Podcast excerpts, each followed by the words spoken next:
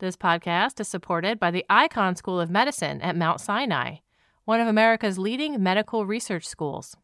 How will advances in artificial intelligence transform medical research and medical care?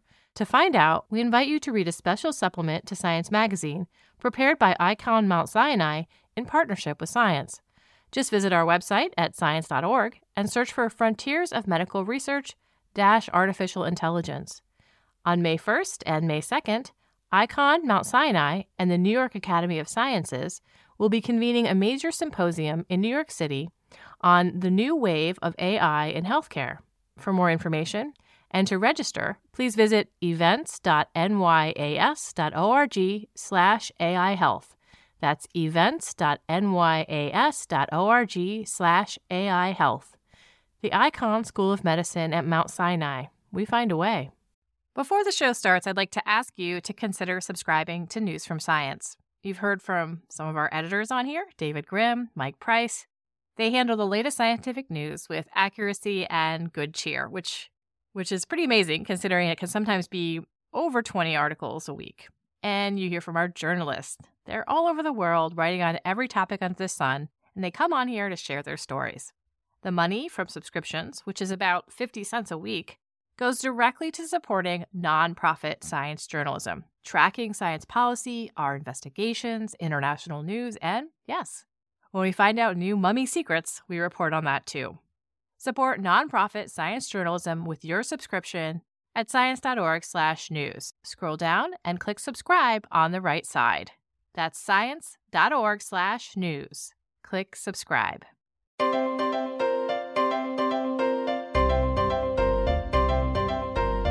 Welcome to the Science Podcast for May 26, 2017. I'm Sarah Crespi. In this week's show, Scott Bolton joins Julia Rosen to talk about a first look at Jupiter's poles and what we're learning from the Juno mission. And David Grimm is here with a roundup of stories from the Daily News site. This episode is sponsored by Dignity Health one of the largest healthcare systems in the United States. They recently ran a survey that showed more than 75% of Americans believe individual mindfulness can benefit their community. And if you're a reader of science, you'll know we ran recently a science careers piece on mental health in graduate students. Similar articles have appeared in other publications about burnout in the research community. Just taking two minutes of the day to be more present in your life may benefit you or even the people around you. Share how you're making this a daily habit on social media with the Take Two Mins hashtag. That's take the number two and mins. Visit dignityhealth.org slash take two mins for more mindfulness tips.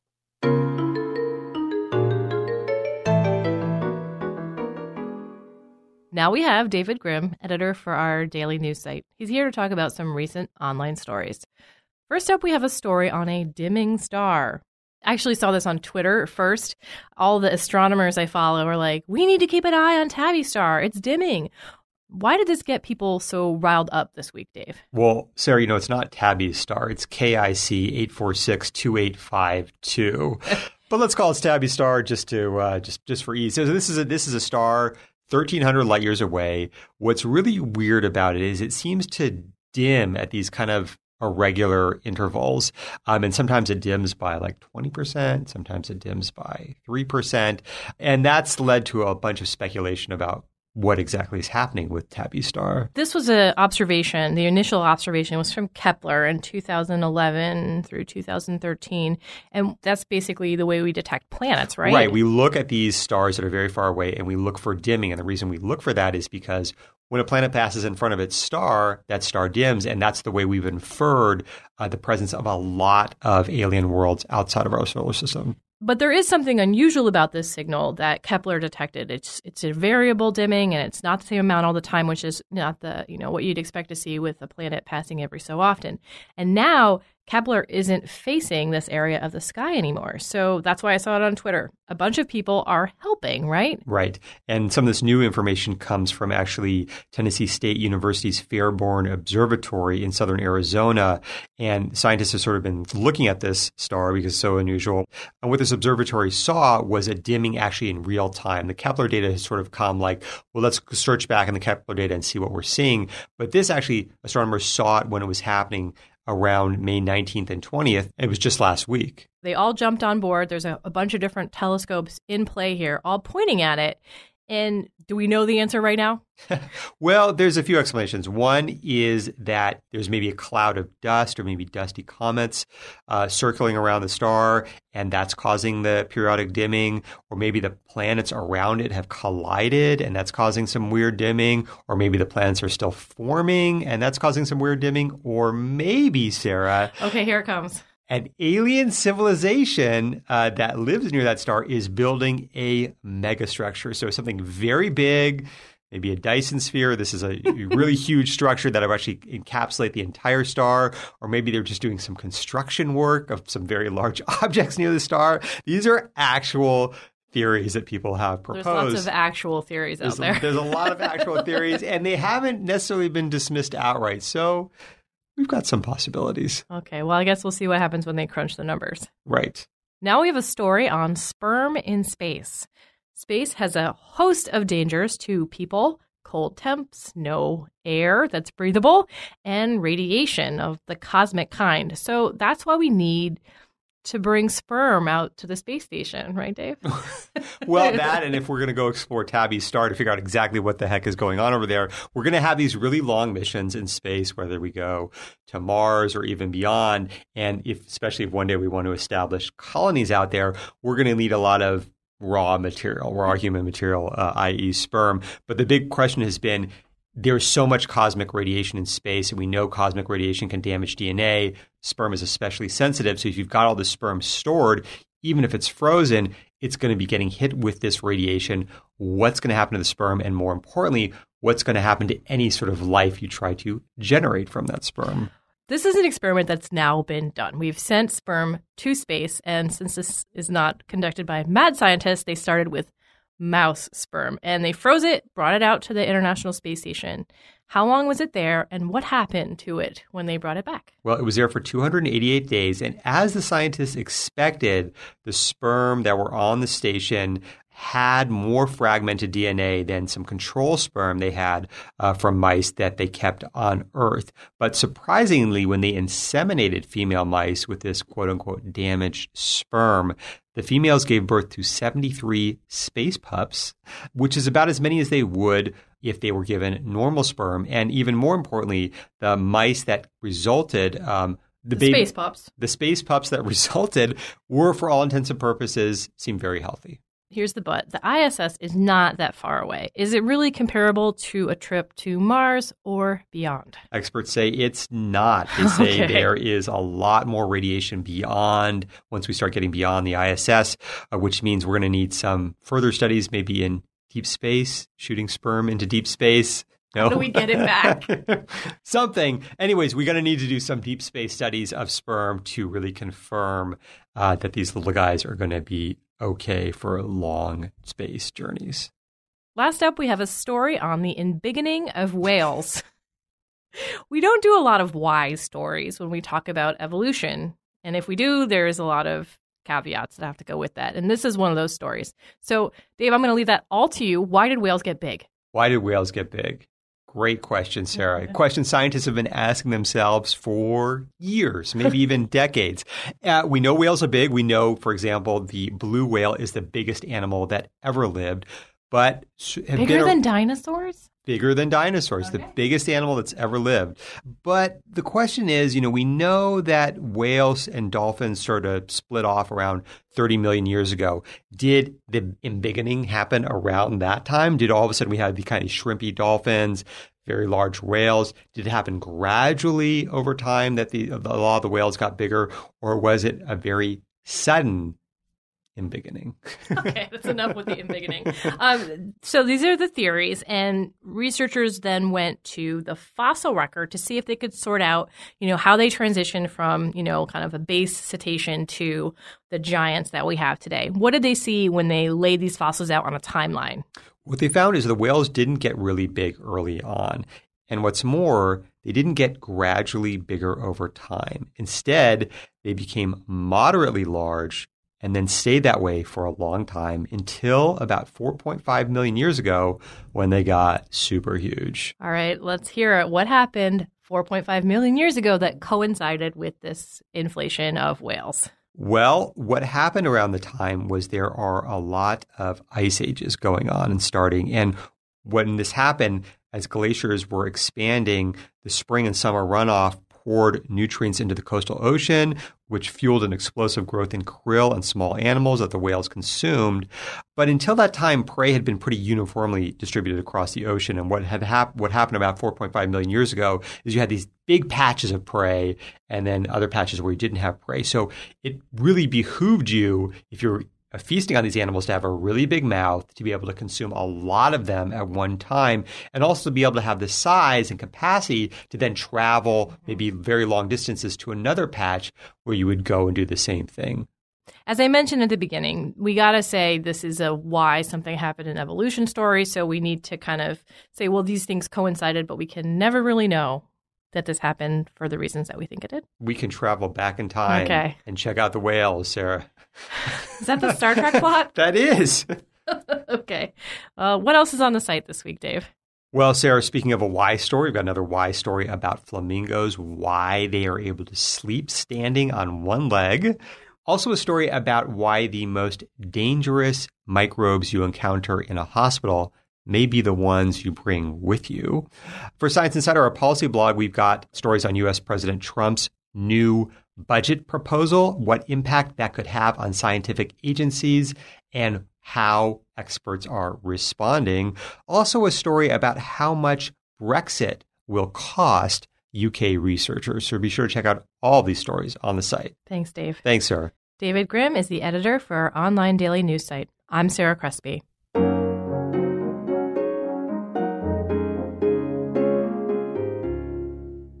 We're still getting free transcripts from Scribie.com this week.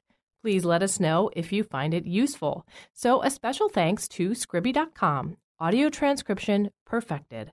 75 cents a minute at 99% accuracy. The best deal on the internet for audio transcription.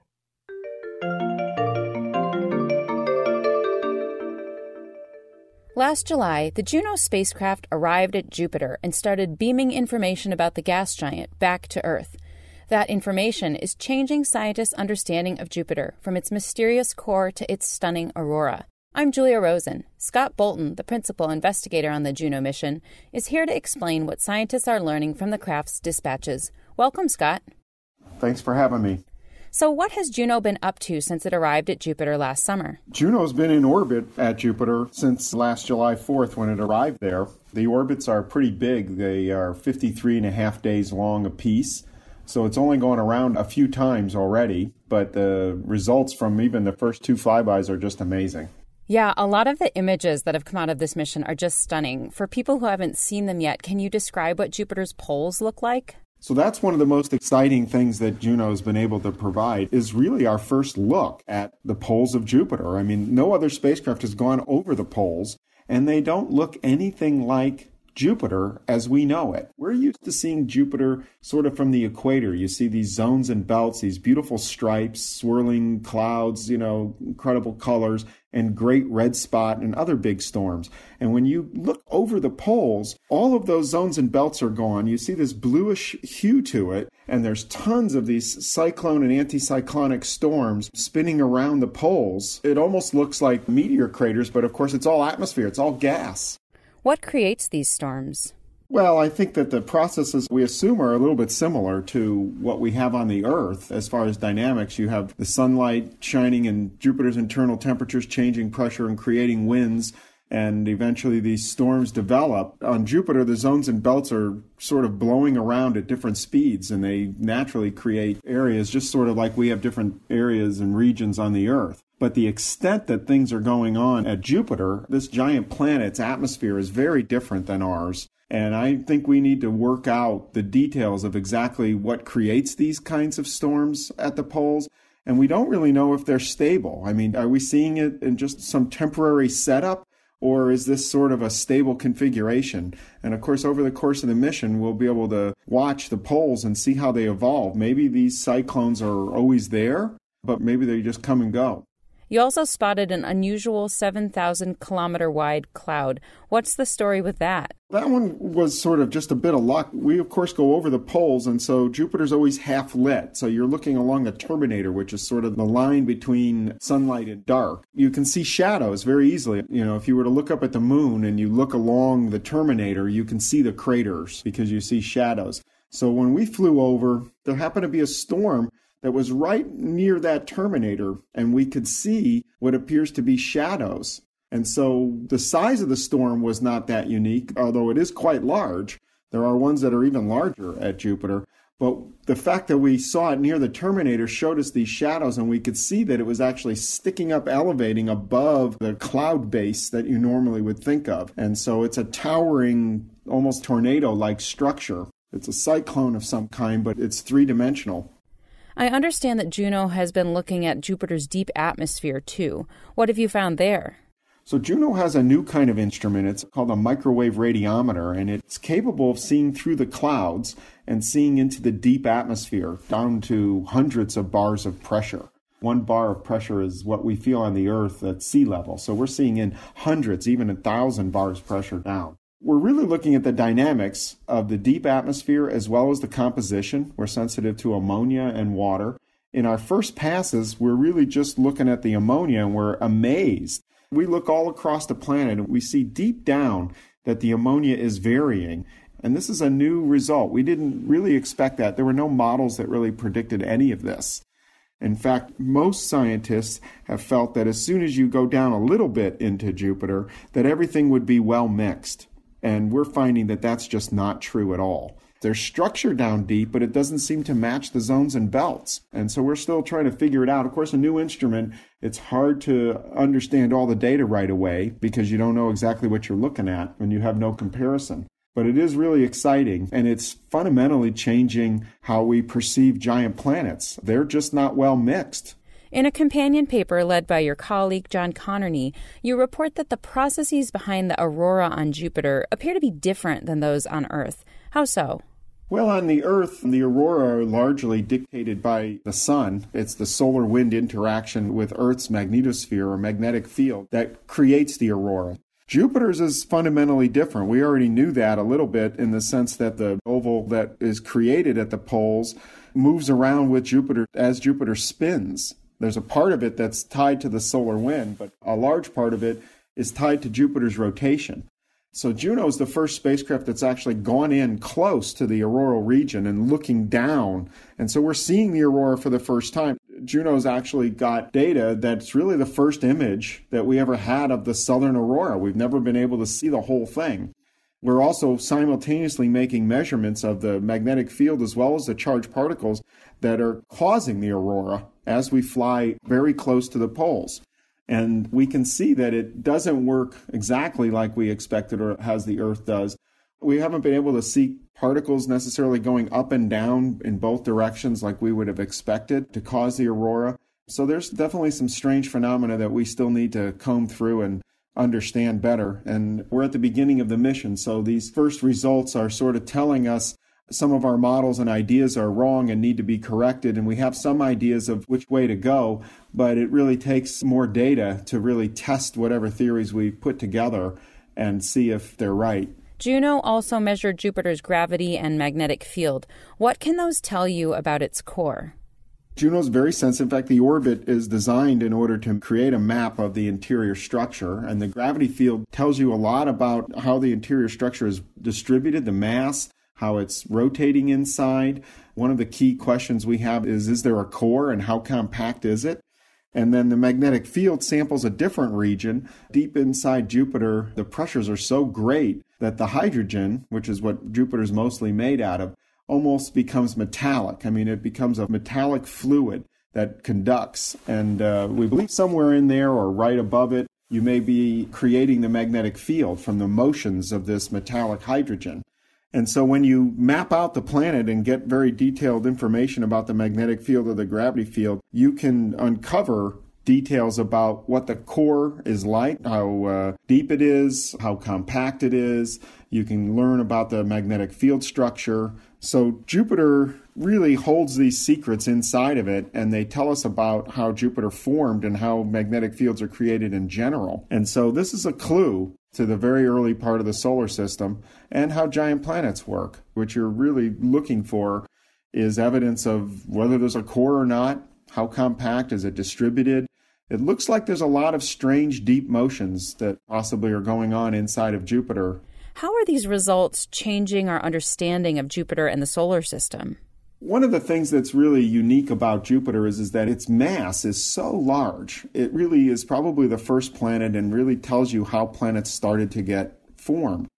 And so our understanding of how giant planets work and how they're built inside is sort of fundamental to how we think solar systems are formed in general, both here in our solar system and the new solar systems that we're discovering now around other stars in the galaxy.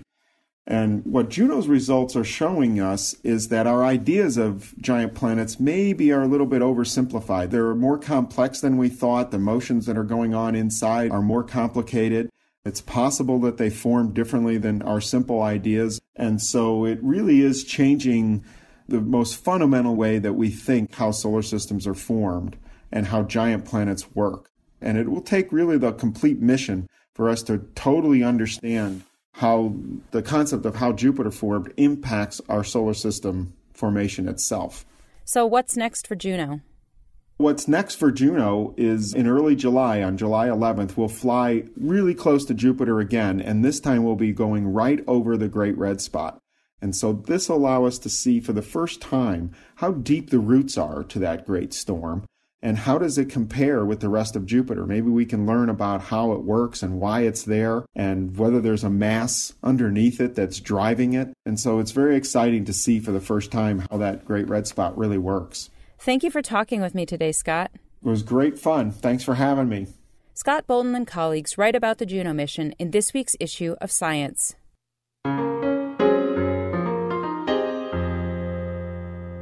Hi, everyone. I'm Jen Golbeck, and welcome to this month's book segment of the Science Podcast. For May, we're discussing Built on Bones 15,000 Years of Urban Life and Death by Brenna Hassett. She's a bioarchaeologist, founding member of the TrowelBlazers Group, and a pseudo-dentist to ancient teeth. The book takes an archaeological view of how humans became urbanized. And when we talk about urbanization here, we're not necessarily talking about big cities, but more about people transforming from mobile hunter gathering groups to living in settled places and pursuing agriculture. That, it turns out, affected everything from our diet to social inequality. So, Brenna, thanks for joining us. Can you start us off with the motivation behind the book? All the big changes we've made in the last 15,000 years. We've gone from a way of life, hunting and gathering, that, you know, that did us just fine for hundreds and thousands of years. And in, in just a blink of an eye in sort of evolutionary time, we've upended that to be, you know, a majority urban species. So my big question is, well, what did that do to us? Let's start with diet, which was really fascinating to me. You talk about how our understanding of the real paleo diet has improved with new methods that show there were tons of grains and seeds on the menu. You found them in the campsites, in the plaque on people's teeth, and even microscopically. So tell us about what we know about ancient meal plans. What I think, you know, uh, people have to kind of step back and realize if you talk about eating what we've evolved to eat, we evolved to not starve to death. What people sort of think of as paleo diet, which is generally, uh, you know, a mammoth that you hunted down for your uh, protein rich snack. Uh, it, that might not really reflect the reality. So archaeology is, you know, pretty good at digging up the remains of ancient meals. So we can tell you, you had a lot of stuff like porcupine and pigeon. And with the advent of real scientific archaeology, where you, you can actually drill down to the sort of microscopic level and start finding the tiny cell structures of plants that people were processing 10,000, 20,000 years ago, it turns out uh, the past was full of carbs. there are carbs everywhere. It's, and, and, you know, it's it's our um, you know, it's the continuing evolution of the scientific technique as people push that further and further that really allows us to kind of reshape uh, what turns out to be a, pretty um, you know inaccurate notion of the past. Now, you're an expert on teeth. You zap them with lasers, you cut them into thin little slices, and it turns out you can discover all kinds of things about people's lives from this. Teeth are absolutely fascinating. Teeth are essentially little fossils that, you know, they grow inside your head and they hold on to information that you can't get any other way. If you think about, you know, you break a bone, eventually it kind of knits back together. You chip a tooth, well, that's the end of that. That that tooth is chipped; it doesn't grow. So that same, uh, basically, sort of fossil-like, you know, locked in time quality is what allows us to really get at some interesting stuff. So all of the the little chemistry of the the water you drank, the rocks you lived on, that actually gets locked into your teeth during the time they're growing. So you can find out all sorts of things about how people grew up just by getting very much into their teeth. Teeth form uh, from just before you're born. And if you happen to get certain types of diseases, say an infection like syphilis, your teeth respond by basically not forming correctly. So there's this wonderful quote from a, a, French dentist. He noticed that in all of these babies born to women who were working as prostitutes, they had a little half moon notch cut out of those front two, you know, uh, incisors, those biting teeth. And um, he sort of said in, in his witty French, the teeth of the children actually hide the evil secrets of the mothers and the fathers. Okay, so we can dig up ancient living spaces, we can examine bones and the teeth, and that helps us understand things like diet and disease. But how does that translate into an understanding of the urbanization of humans and the social inequality that arose with it? Many people would identify inequality as, as rising up just about the same time that we get properly urban you start to see pretty stark health inequalities. And that's something that actually is a theme that runs all the way through to the modern world. If you look at the WHO website, if you look at, um, you know, sort of modern statistics, health inequalities are still a huge problem for cities. And this is something we can trace back 5,000 years. So the way um, archaeologically you, you might start to recognize this is if, if you think about your um, kind of happy egalitarian lifestyle where everybody's got exactly the same kind of stuff, you'd recognize that in the archaeological record um, by seeing evidence of, say, community eating. You know, big big open fireplaces in the center of you know your your camp or wherever, where everyone's doing all of their activities together. And then slowly, slowly, you know, we build up a series of little walls, and lots of our activities move behind walls. You start seeing people keeping food and stuff behind these walls. That means it's their food, not everyone's food. And that's the thing that gets into our bones. So, what we start thinking about in terms of bioarchaeology, in terms of our actual physical bodies, is uh, what happens when you don't get enough food. And that's that actually takes up a, a lot of the book, talking about, you know, um, if you don't get enough food, you don't grow very well. You actually end up more prone to disease, more prone uh, to, you know, not surviving to reproduce. So, uh, our urban history is a pretty kind of a uh, close run thing where we have a bunch of a bunch of things conspiring to kill us, essentially. And one of the things that inequality really em- sort of um, maximizes is the opportunity for diseases that take advantage of malnutrition and take advantage of not being very healthy, not being very sort of robust to start with. They, they use that as a spring pad to, to wreak havoc on us. For more about the archaeology of human urbanization and its effects, both good and bad, check out Brenna Hassett's new book, Built on Bones. That's it for May. We'd love if you'd share your thoughts with us at the Science Books blog, Books et al., and we'll be back in June with a new book by Alan Alda. Thanks for listening. And that concludes this edition of the Science Podcast. If you have any comments or suggestions for the show, write us at sciencepodcast at aaas.org or tweet to us at Science Magazine. You can subscribe to the show on iTunes, Stitcher, and many other apps, or listen to us on the Science site. The show is a production of Science Magazine. Jeffrey Cook composed the music. I'm Sarah Crespi. On behalf of Science Magazine and its publisher, AAAS, thanks for joining us. This week's episode is brought to you in part by Science Careers. Looking for some career advice? Wondering how to get ahead or how to strike a better work life balance? Visit our site to read how others are doing it. Use our individual development plan tool, access topic specific article collections, or search for an exciting new job. Science Careers, produced by Science and AAAS, is a free website full of resources to help get the most out of your career. Visit sciencecareers.org today to get started. You listen to us to hear about new discoveries in science, but did you know we're a part of the American Association for the Advancement of Science? AAAS is a nonprofit publisher and a science society. When you join AAAS, you help support our mission to advance science for the benefit of all. Become a AAAS member at the silver level or above to receive a year's subscription to science and an exclusive gift. Join today by visiting AAAS.org slash join. That's AAAS.org slash join.